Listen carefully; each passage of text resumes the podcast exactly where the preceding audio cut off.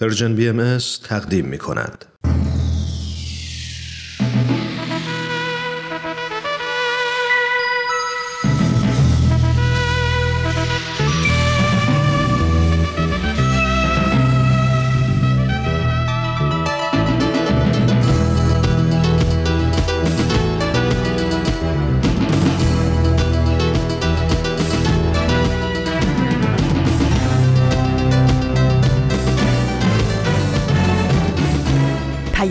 دوست. برنامه ای برای تفاهم و پیوند دلها.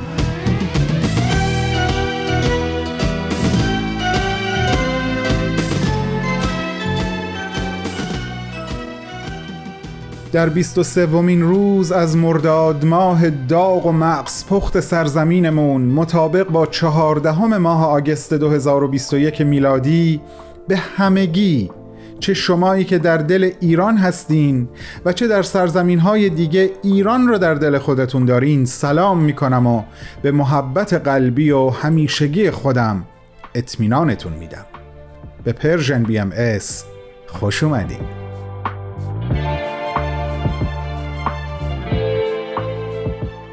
بهمن یزدانی هستم و امروز هم با سه برنامه آشنا یعنی بدون تمر بدون تاریخ عبدالبها سر خدا و معماران صلح به سراغ افکار و عواطفتون اومدم تا باهاشون دیداری تازه کنم.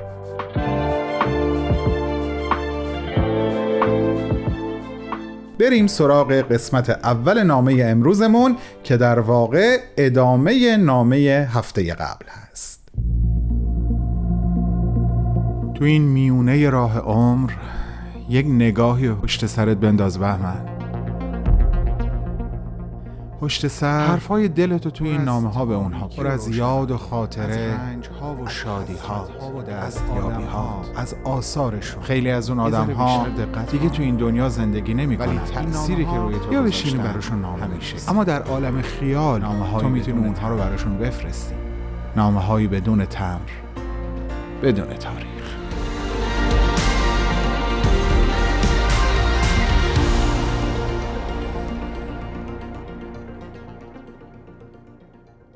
سلام سیما بانو. این دومین و آخرین نامه ای هست که در مجموعه نامه های بدون تمر بدون تاریخ خطاب به تو می نویسم و باز هزار حرف نگفته و هزار سپاس به زبان نیامده باقی خواهد ماند با توجه به اینکه دلم می‌خواد کمی بیشتر از نامه قبل عزیزانمون صدای خوش تو رو در این قسمت بشنون کوتاهتر صحبت می‌کنم و میرم سراغ خاطره ای از دوران کودکی تو که شاید کمتر شنیده شده باشه. اون خاطره رو میگم که یک بار تو و بقیه دخترای کلاس یک سرودی رو اشتباه می‌خونین و خانم نازم تصمیم می‌گیره شما رو تنبیه کنه. همه رو به خط می‌کنه و با یه خطکش یکی یه ضربه به کف دست هر کدومتون می‌زنه. تو هم با چشم گریون و یک غرور شکسته به خونه برمیگردی. پدر جویای حالت میشه و تو ماجرا رو براش تعریف می‌کنی. و او چاره قشنگی میاندیشه. میگه سیما جان بشین حالا وقتشه که ما خانم نازم رو ادب کنیم. اون وقت شروع می‌کنه بر اساس ریتم ترانه شانه که اون روزها شادروان پوران خونده بود یه ترانه تازه خطاب به خانم نازم می‌نویسه و برای حفظ ریتم از کلمه ستاره استفاده می‌کنه که به عربی میشه خطکش. تو اونو می‌خونی و اتفاقا فرداش همین کار از رادیو پخش میشه. می‌خوام همه جرأت و جسارتم رو یه جا جمع کنم و یک قسمت از این ترانه رو برای تو شنونده هامون بخونم. کم و کاستی هاش رو امیدوارم همتون بر من ببخشین. زن بر کف دستم کمتر ستاره. خانوم نازم به خدا دستم گنهی نداره. خانوم نازم به خدا دستم گنهی نداره. از مدرسه و درس والله سیرم. نان هم با جور و کتک خوردن مزه ای نداره. نان هم با جور و کتک خوردن مزه ای نداره. از دست تو دستم زاره. مجروح گردد چو زنی هی ستاره. مجروح گردد چو زنی هی ستاره.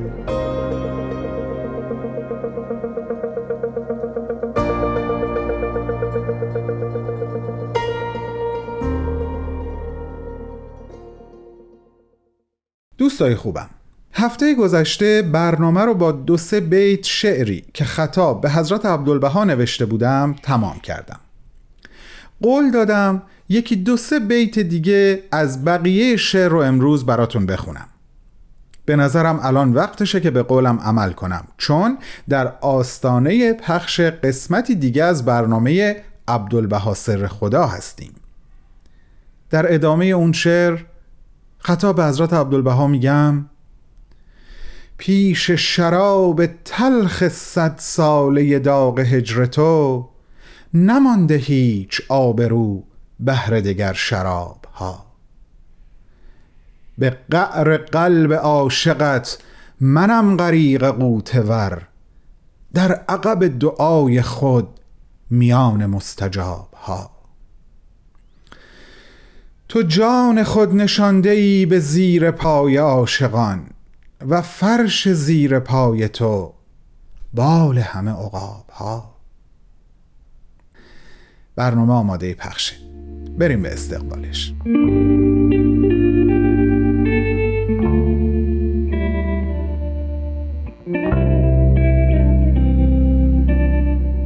عبدالبها سر خدا.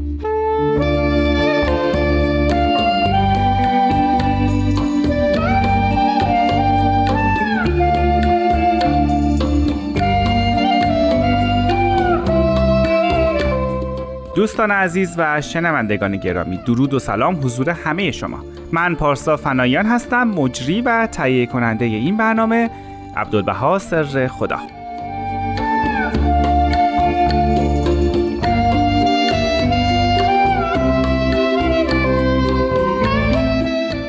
دوستان همونطور که می‌دونین ما این برنامه رو به مناسبت صدومین سال صعود حضرت عبدالبها تقدیم شما می‌کنیم. حضرت عبدالبها فرزند پیامبر دیانت باهایی یعنی حضرت بهاءالله بودند و بعد از صعود پدر بزرگوارشون جانشین ایشون شدند. ما در این برنامه به موضوعات مختلفی می‌پردازیم و سعی می‌کنیم نظرات، عقاید و اندیشه های ایشون رو مورد بررسی قرار بدیم. جناب استاد بهرام فرید ما رو در این راه همراهی می‌کنند.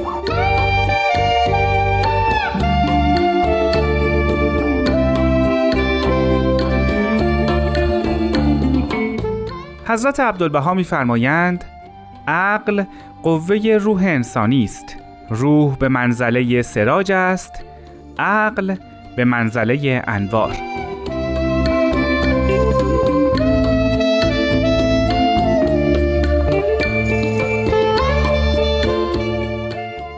در آثار باهایی به عقل، خرد، علم و فلسفه بسیار اشاره و به کرات در موردشون صحبت شده. بنابراین من تصمیم گرفتم برنامه امروز رو به این موضوع اختصاص بدم و از جناب فرید در مورد عقل در آثار حضرت عبدالبها پرسیدم.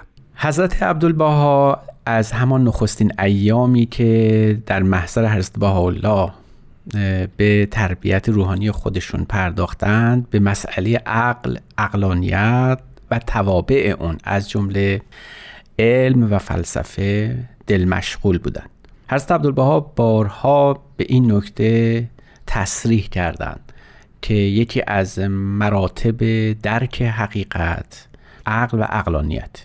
همان که امروزه ما به زبان فارسی خرد مینامیم و خردگرایی رو ستایش می‌کنیم از نظر حضرت عبدالبها در همون ایام اولیه تا آخرین لحظات حیاتشون اونجایی که در الواح وسایا ما می‌خوانیم که اهل بها رو دعوت می‌کنن به مسئله عقل و عقلانیت نشانه های بروز خرد و فرهنگ و فرزانگی در آثار ایشون سکنات ایشون و حسن معاشرت ایشون پیدا بود.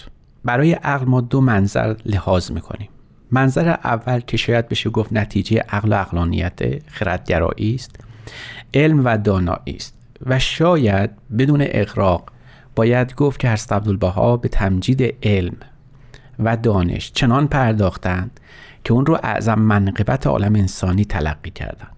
وقتی هست عبدالبها در لوح دو ندا صحبت از بلوغ نوع انسانی کردن میفرمایند دو ندای رستگاری فلاح و نجا امروز بلند شده.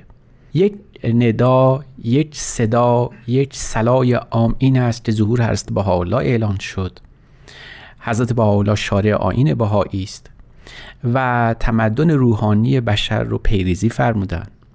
اما سلای دوم که به همان اهمیت از نظر حضرت عبدالبها قرار داره مسئله علم، خرد و اقلانیت از این روز که عبدالبها توصیه اکید دارن هم در تعالیم روحانیشون هم در توصیه هایی که به اهل بها بهایان عالم کردن مسئله علم رو حتی فراتر از دین بشمارن. بیگمان در لابلای آثار حضرت بهاءالله پدر بزرگوارشون نتیجه که گرفتن در تبیین همین آیات این بود که دین باید مطابق علم و عقل باشه. و درباره این موضوع در سفرهایی که به غرب یعنی اروپا و آمریکا کردن یکی از تعالیم ایشون بود.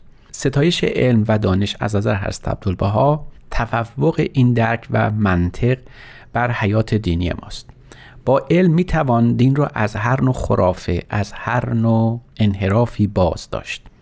به همین خاطره که از عبدالبها وقتی که به تاریخ تمدن نظر کردند و به نحو اکید بیان فرمودند که ادیان همواره ما بین خودشون سبب بروز خصومات، دشمنی ها و کینه ها و جنگ ها شده. تنها وسیله که می‌توان دین رو حفاظت کرد از چنین خرافه و جنگ افروزی البته علم و اقلانیت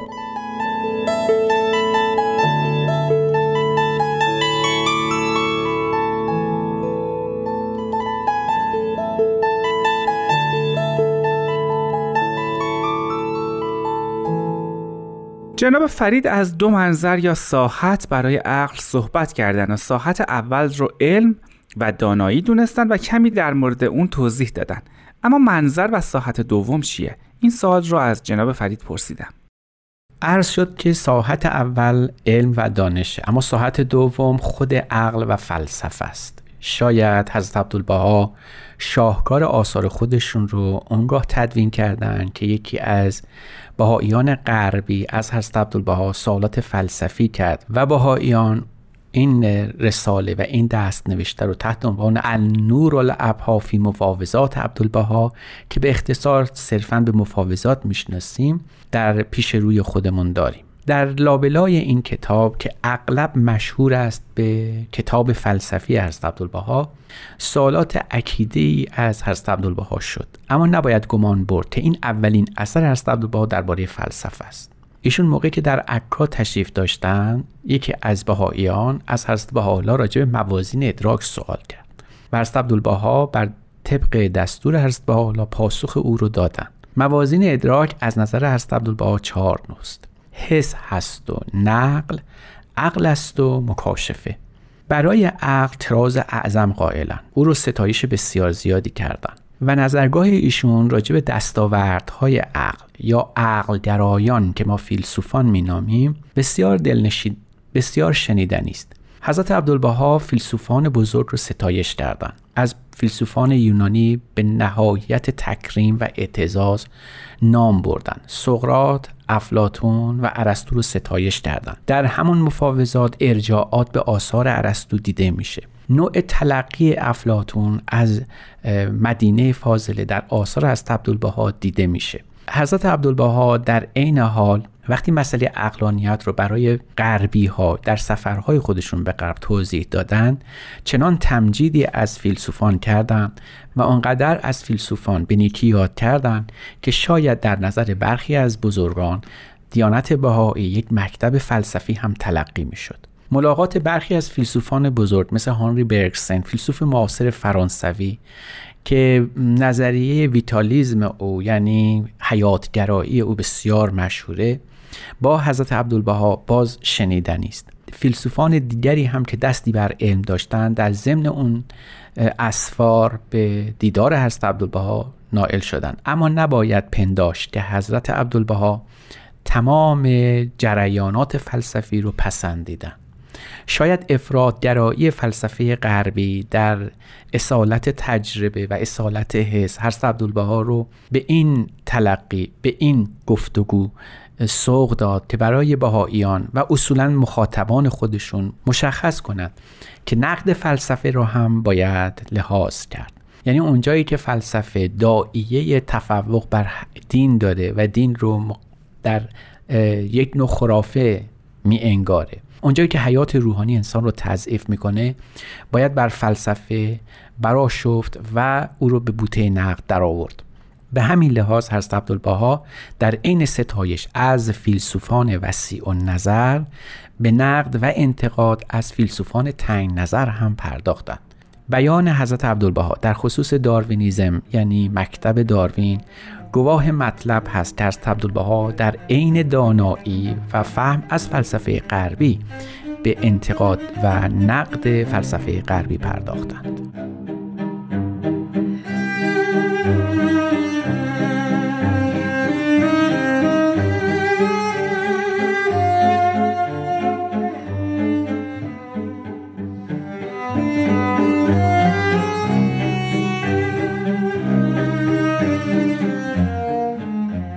عزیزان خیلی خوشحالم که با ما همراهی در این یازدهمین قسمت از برنامه عبدالبها سر خدا. جناب فرید در مورد فلسفه غرب از نگاه حضرت عبدالبها گفتن و اشاره کردند که اون حضرت در جاهایی به ستایش اون پرداختن و در جاهایی به نقد فلسفه غرب. اما آیا این شناخت حضرت عبدالبها فقط منحصر به فلسفه غرب بود؟ از جناب فرید پرسیدم نگاه اون حضرت به فلسفه در شرق چگونه بوده؟ نکته اینجاست که حضرت عبدالبها علاوه بر اینکه با فلسفه غرب و فیلسوفان غربی آشنا بودند اما بیشترین آشناییشون با فیلسوفان شرقی است. مطابق آنچه که حضرت بهاءالله پدر بزرگوار ایشون در لوح حکمت از فیلسوفان یونانی و رومی یاد کردن حضرت عبدالبها به فیلسوفان شرقی هم پرداختن اما اونجا هم ما می‌بینیم که اون دید وسیع و نظر حضرت عبدالبها هم وجود داره. یعنی در این حال که به ستایش فیلسوفانی مثل فارابی و ابن سینا پرداختند اما در عین حال بر برخی از فیلسوفان مسلمان مثل امام فخر رازی هم خورده گرفتند یا باید به یاد بیاوریم که حضرت عبدالبها وقتی که به انتقاد از امام فخر رازی یعنی فیلسوف بزرگ شرقی در قرن هفتم پرداختند او رو اتفاقا در نقطه قوتش لحاظ کردن در ضمن داستانی که به نظر می‌رسه ریشه این داستان در یکی از نامه های ابن عربی به امام فخر رازی وجود داره نقل می‌کنن که یه روزی دیدن امام فخر رازی مشغول گریستنه. از او پرسیدن که سبب, سبب گریستن تو چیست؟ امام فخر گفت تا کنون سی سال بود که بر یک مسئله چنین گمان می بردم که صحیح است. اما امروز فهمیدم که خطا کردم. گریه من به این خاطره که از کجا بدانم که سی سال بعد هم این موضوع هم خطا نباشه. حضرت عبدالبها وقتی به این موضوع اشاره میفرمایند بیدرنگ ما رو به این مسئله اساسی متوجه می‌کنند و اون این است اگرچه عقلی که از بهترین ابزار انسانی در درک حقیقته اما در عین حال این اقلانیت ممکنه که محدود هم باشه. به این معنی که شاید برخی از مسائل یا برخی از حقایق یا اسرار کائنات وجود داره که از دسترسی عقل انسان خارجه. از جمله اونها وحی الهی است. وحی رو نمی‌توان با عقل سنجید و فهمید. اگرچه عقل می‌تونه ابزار مناسبی در تبیین وحی الهی باشه اما میزان برای درک یعنی صحت و سقم اون نیست. حضرت عبدالبها در اینجا جانبداری وحی الهی رو به نحو دین خالص کردن یعنی فهمن دین خالص همان وحی مطلقی است که بر مظهر ظهور پیامبر خدا نازل میشه و او فراتر از هر جنبه عقل و عقلانیت. این حدودی که برای عقل ترسیم میشه از نظر حضرت عبدالبها باید مردم رو متوجه این نکته بکنه که در به کار بردن خرد و خردگرایی نه جنبه افراد داشته باشن و نه جنبه تفرید. از آن حیث که عارفان بر عقل خورده می‌دیدند و خورده کاری های علم هندسه و فیزیک و فلسفه می‌دانند چندان روان نمی بینند که عقل گرایی و خردگرایی رو تقبیح کرد اما از سوی دیگه دست باز گذاشتن عقل برای احاطه به همه جنبه های معرفتی رو هم حضرت عبدالبها مورد لحاظ قرار میدن و میفرمند از این تفرید هم باید اجتناب کرد. ما با یکی از محدودیت های عقل از نگاه حضرت عبدالبها آشنا شدیم. از جناب فرید پرسیدم عقل از نگاه اون حضرت چه محدودیت دیگه ای داره؟ اما در این حال باید مراقب ساحت دیگری از اقلانیت و افراط اون هم بود. در اینجا حضرت عبدالبها ناقد مدرنیته هستند. در عین اینکه در آثاری مثل رساله مدنیه به ستایش مدرنیته پرداختند و اون رو تنها راه علاج برون رفت از منجلاب خرافه در ایران تلقی کردن. اما در همون اثر هم به نقد مدرنیته پرداختن و در اینجاست که مسئله افرادگرایی عقل رو هم لحاظ فرمودن. به این معنا که حضرت عبدالبها میفرمودند که این جهان مدرن جهانی است که رفاه بسیار برای نوع انسان آورده. بزرگترین دستاورد اون علم هست و دانش. بهترین شکل حیات انسانی رو از طریق تکنولوژی برای انسان ها به ارمغان آورده. اما در عین حال چون جنبه های اخلاقی اون لحاظ نشده چون جنبه دین پروری اون چون جنبه دین محوری اون ملحوظ نظر واقع نشده از این حیث هست عبدالبها بر مدرنیت انتقاد دارن. چون جهان مدرن ما همونطور که فیلسوفان امروزی هم درک کردن در عین اینکه نقاط قوت بسیار داره در عین حال هم کاستی های فراوان داره. آنچه را که ما امروزه اثرات مخرب محیط زیست می‌دانیم اخلاقگرایی نسبی و انحطاط اخلاقی رو مشاهده می‌کنیم سستی بنیان خانواده رو و مسائل امور جنسی رو. ما به شدت در جهان معاصر خودمون درک می‌کنیم. حضرت عبدالبها نزدیک 130 سال پیش در رساله مدنی مطرح فرمودن به این معنا که صریحا یاد کردن اگر عقل رو به حال خود رها کنیم و اجازه بدیم میزان کامل در حیات انسان باشه اگر به دلالت دین و وحی الهی به وظایف خودش و حدود و سقوری که در اون داره تعمل می‌کنه محدود نشه و متوجه نباشه عاقبتش همین افرادگرایی در عقلگرایی و انحطاط جهان مدرن خواهد بود. به همین سبب هست که هست عبدالبها شاید در اوج تکوین مدرنیته که دستاورد بزرگ عقلگرایی است ناقد تیزهوش و بینایی بر خود مدرنیته بودند. و یکی از اعجاب انگیزترین جنبه های حیات حضرت عبدالبها رو تشکیل میده. جنبه که شاید خیلی از کسان که با جهان مدرن امروز ما آشنا هستند و به رساله مدنی حضرت عبدالبها توجه می‌کنن شاید اسباب حیرت و تعجب اونها رو برانگیزه. اما این نکته هم از نظر حضرت عبدالبها دور نمونده. آینده ای که برای بشر تصویر میشه قبل از آنکه دین محور باشه و بالاتر از آنکه علم محور یا عقلگرایی باشه در تعادل بین این قوا وجود داره. نه می‌توان دین بدون عقل و علم رو تصور کرد و نه می‌توان علم و عقل بدون دین رو اصلا مورد لحاظ قرار داد. در آینده آنطور که از عبدالبها در رساله سیاسیه و در لوح دو ندا مطرح فرمودن این است که دین از سوی و علم و اقلانیت و جهان مدرن از سوی دیگر دوبال یک پرنده بلوغ نوع انسانی تلقی میشن. مخاطرات نوع انسان بشر امروز در تمسک به یکی و قفلت از دیگری است و این در آثار حضرت عبدالبها هیچ جایی نداره.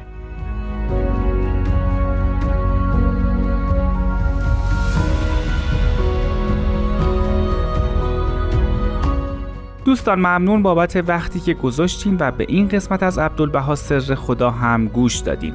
این برنامه را به دیگران معرفی کنین لطفا. تا هفته بعد شاد و سلامت باشید و خدا نگهدار.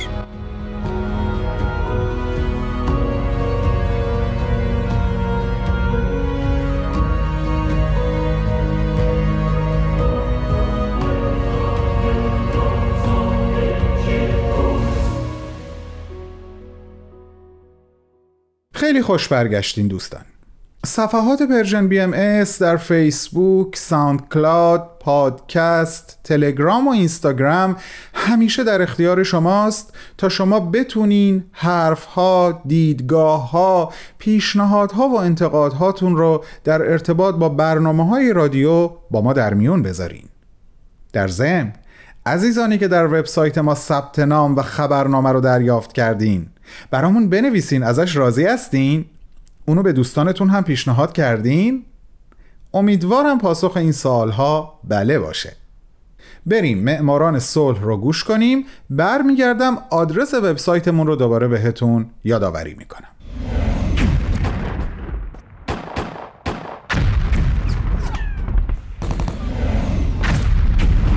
معماران صلح.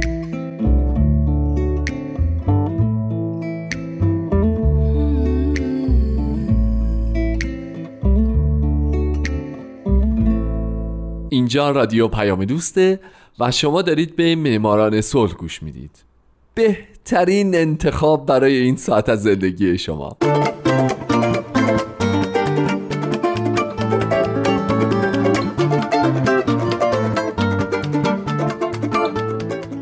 سلام به شما. به معماران صلح خوش اومدید.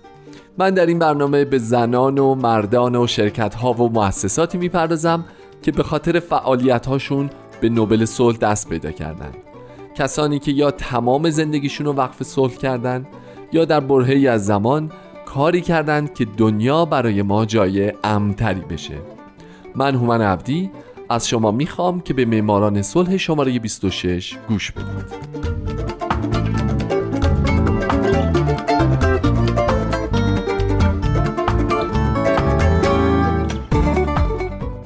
این هفته سال 1921 میلادی کارل یالمار برانتین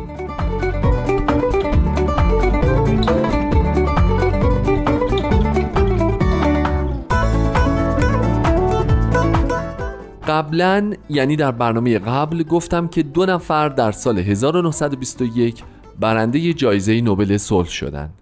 یکی کریستیان لانگ بود که من در برنامه هفته قبل به او پرداختم و دومی کارل یالمار برانتین برانتین در 23 نوامبر 1860 در استکهلم سوئد متولد شد و در 24 فوریه 1925 در همون شهر در سن 65 سالگی درگذشت. او نماینده سوئد بوده در شورای جامعه ملل، نخست وزیر این کشور بوده و به خاطر کاراش در طول انجام وظیفه در شورای جامعه ملل در سال 1921 بهش جایزه نوبل صلح دادن.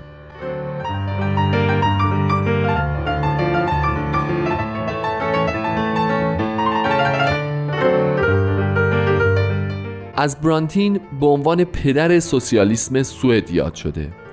او تنها فرزند پروفسور لارنس برانتین بوده که دوران تحصیل مقدماتی خودش رو در مدرسه بسکو در استکهلم میگذرونه و در سن 17 سالگی پس از کسب نمراتی خوب در ریاضی و لاتین میره دانشگاه و نجوم می‌خونه. پنج سال بعد او میشه دستیار رئیس رصدخانه استوکلم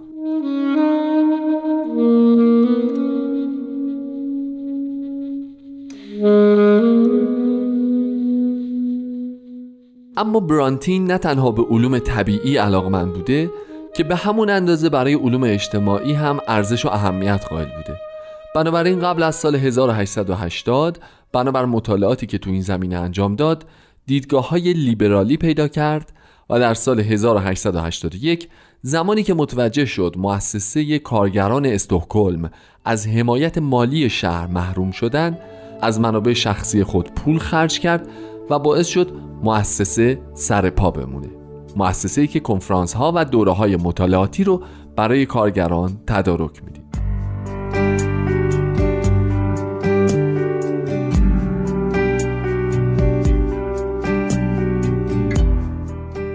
اما دو سال بعد سال 1883 برای او سالی سرنوشت ساز بود چرا که از پاریس تا آلمان و روسیه به سخنرانی های سوسیالیست ها پا میذاشت و هر جا که می‌رفت سعی می‌کرد که تفکر خود رو هم با شرکت کنندگان در سخنرانی به اشتراک بذاره که این باعث شهرت زیاد او شد. برانتین در سال 1884 علم رو کنار گذاشت و از کارای علمیش استعفا داد و به عنوان سردبیر روزنامه رادیکال تایمز دوره جدید زندگی خودش رو شروع کرد. اما مشکلات مالی که نشریه دچار شده بود رو نتونست حل بکنه و در سال 1886 رفت و شد سردبیر روزنامه سوسیال دموکرات.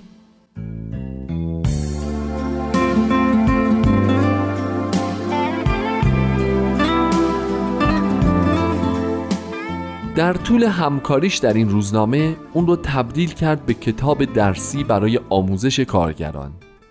و این آغاز راهی بلند بود که اونها رو تبدیل می کرد به نیروی قوی در سیاست سوئد. برانتین عقاید خود رو از همین طریق به کارگران منتقل می کرد از جمله اینکه دموکراسی حقیقی بدون مشارکت فعال کارگران امکان پذیر نیست و هر فلسفه سوسیالیستی که منطبق بر اصل دموکراسی نباشه مسخره و مزهکه پس از این برانتین یه جورایی شد مدیر جنبش کارگری و کارگزین یا استخدام کننده این بخش.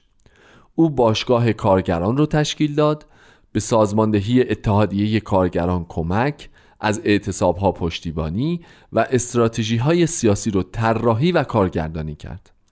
همچنین با شرکت در نشست های بیشمار به عنوان یکی از ماهرترین سخنرانان سرزمین خودش شناخته شد. او به خاطر استدلال منطقی، سبک دقیق، صداقت بیپرده و شخصیت گرمش شهرت زیادی پیدا کرد.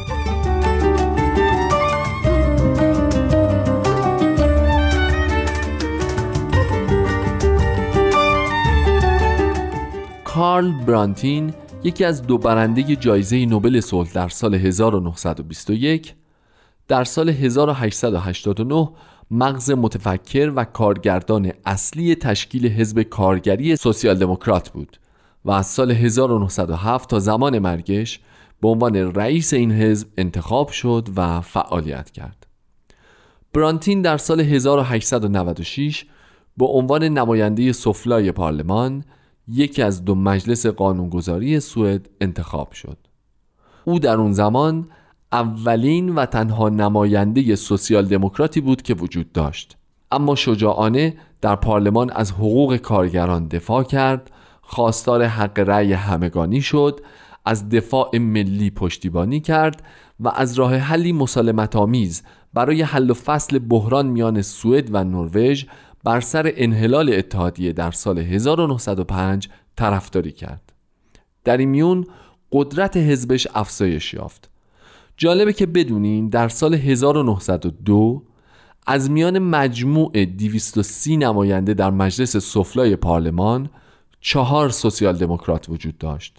بعد همینطور به مرور تعداد نماینده ها از این حزب بیشتر شد بیشتر شد و بیشتر شد. در سال 1903 13 نفر سال 1908 34 نفر 1911 64 1914 72 و در سال 1921 110 نفر نماینده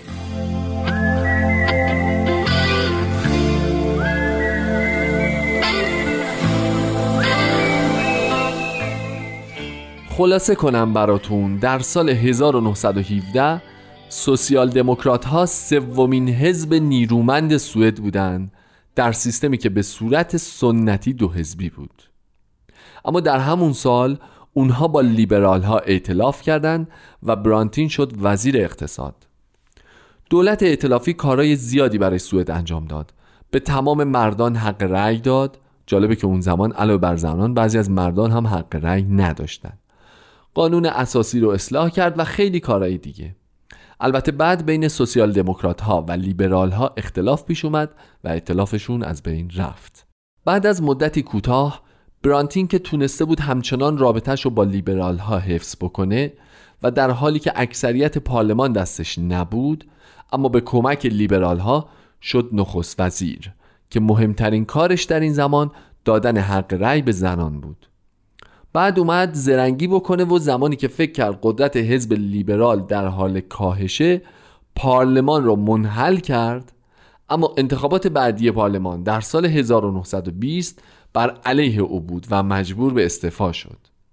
یه سال بعد دوباره نخست وزیر شد و همزمان وزیر امور خارجه هم بود. اما دوباره در سال 1923 از نخست وزیری استعفا داد. یه سال بعد درست عین یویو دوباره که نه سه باره نخست وزیر شد و یه سال بعدش به علت بیماری از مقام خود دوباره استعفا داد.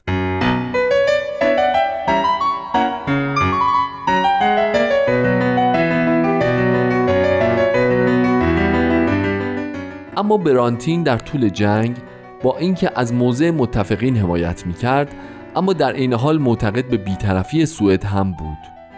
او سعی کرد در این زمان همبستگی بین المللی جنبش اتحادیه کارگری رو حفظ کنه. پس از جنگ هم در سال 1919 در کنفرانس صلح فرانسه شرکت کرد و از به وجود اومدن جامعه ملل طرفداری کرد و باعث شد سوئد به جامعه ملل بپیونده و خودش شد نماینده سوئد در جامعه ملل تا جایی که در سال 1923 به یکی از اعضای غیرقابل چشم پوشی و مهم اون جامعه تبدیل شده بود. برانتین در اوایل سالهای 1920 در زمینه خلع سلاح هم فعالیت می کرد ضمن اینکه او در تهیه پیشنویس و تدوین پروتکل ژنو نقش داشت. پروتکلی که بر سیستم امنیت بین‌المللی تاکید داشت و کشورهای متخاصم را مجبور به قبول داوری و حکمیت می کرد. برانتین صلحجوی قانون مدار بود و معتقد بود که امنیت باید بر اساس عدالت باشه نه بر اساس جنگ و تنازع بقا او در طول زندگیش خیلی کار کرد و کار مستمر و سخت بدن نیرومند او رو که هم از پدرش به ارث برده بود و هم با ژیمناستیک تقویت شده بود رو فرسوده و خسته کرد به طوری که در فوریه سال 1925 در سن 65 سالگی کارل یالمار برانتین بدون داشتن هر گونه سابقه بیماری درگذشت.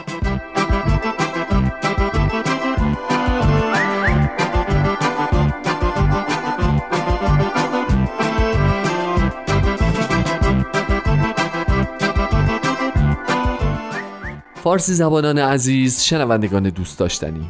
اینم از سال 1921 و صحبت از برنده دوم جایزه نوبل صلح در این سال. هفته بعد می‌پردازم به زندگی برنده جایزه نوبل صلح در سال 1922 پس یادتون نره که به معماران صلح 27 هم گوش بدیم من هومن عبدی هستم و امیدوارم شمایی که امروز یکی از شنوندگان خوب برنامه هستید در آینده یکی از برندگان نوبل صلح باشید. شاد باشید و خدا نگهدار.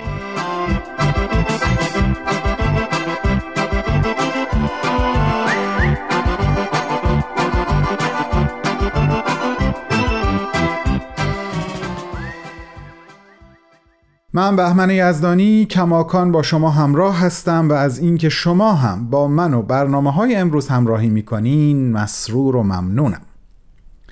www.persianbms.org آدرس وبسایت ماست. اپ Persian BMS رو هم اگر روی گوشی هاتون داشته باشین 24 ساعت شبانه روز به همه برنامه های ما با آرشیو کامل دسترسی دارین.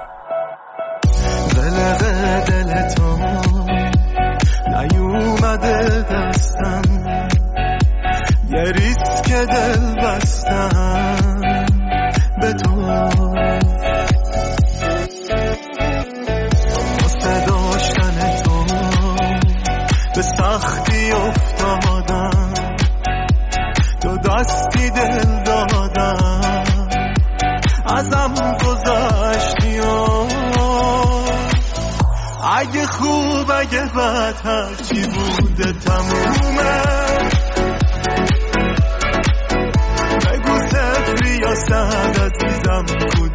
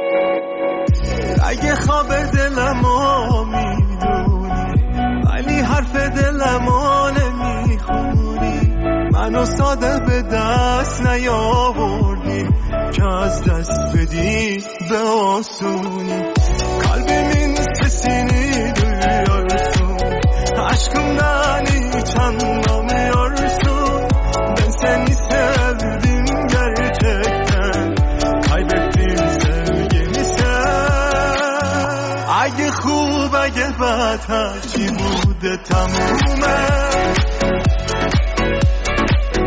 بگو سفری یا سهد عزیزم کدومش کدومش دیگه نوبتی هم باشه نوبت پخش قسمت دوم نامه امروزمونه. بفرمایین خواهش می‌کنم.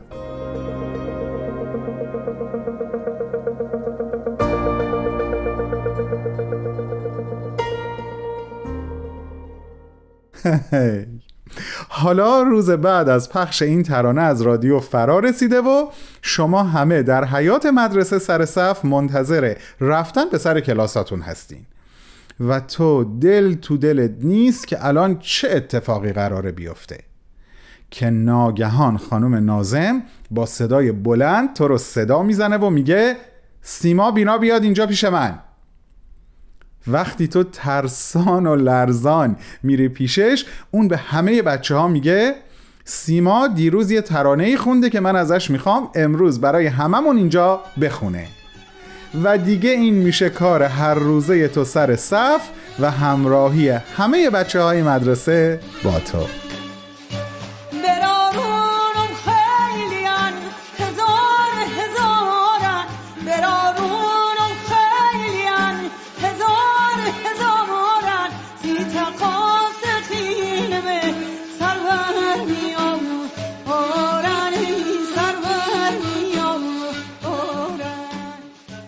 سیما بینای نازنین مادر همه لالایی ها و ترانه های محلی ایران زمین.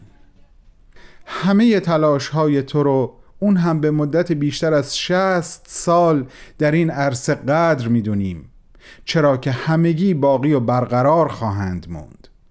مخصوصا کتاب ارزشمندی که تقریبا همه لالایی های مادران ایران رو در خودش داره به همراه چهار سیدی که حاوی این لالایی ها با صدای جاودانه خود تو هست. ازت سپاسگزاریم بانو جان سیما جان سیما بینا جان. به امید شنیدن صدای تو بر صحنه های عظیم ایران. خدا نگهدارت. بهمن و دوستانش.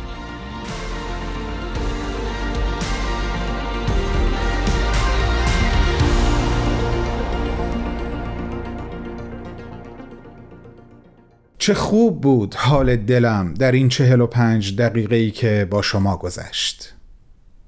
خودش گذشت اما تأثیرش در من موندگار خواهد بود. الهی برای شما هم همینطوری باشه. چند روز پیش در صحبتهای یک عزیز بزرگوار جمله ای رو شنیدم که تصمیم گرفتم برنامه امروز رو با به اشتراک گذاشتنش ببندم. اون جمله این بود. تا تیغ آرمان بر گلوی واقعیت نباشه واقعیت عقب نشینی نمی‌کنه. پس آرمان هامون رو قوی و تپنده نگه میداریم. مخصوصا آرمان سربلندی و آبادانی دوباره ایران رو. ایرانی بدون نفرت. تا سلام دوباره به خدا میسپارمتون. پایدار باشید و خدا حافظ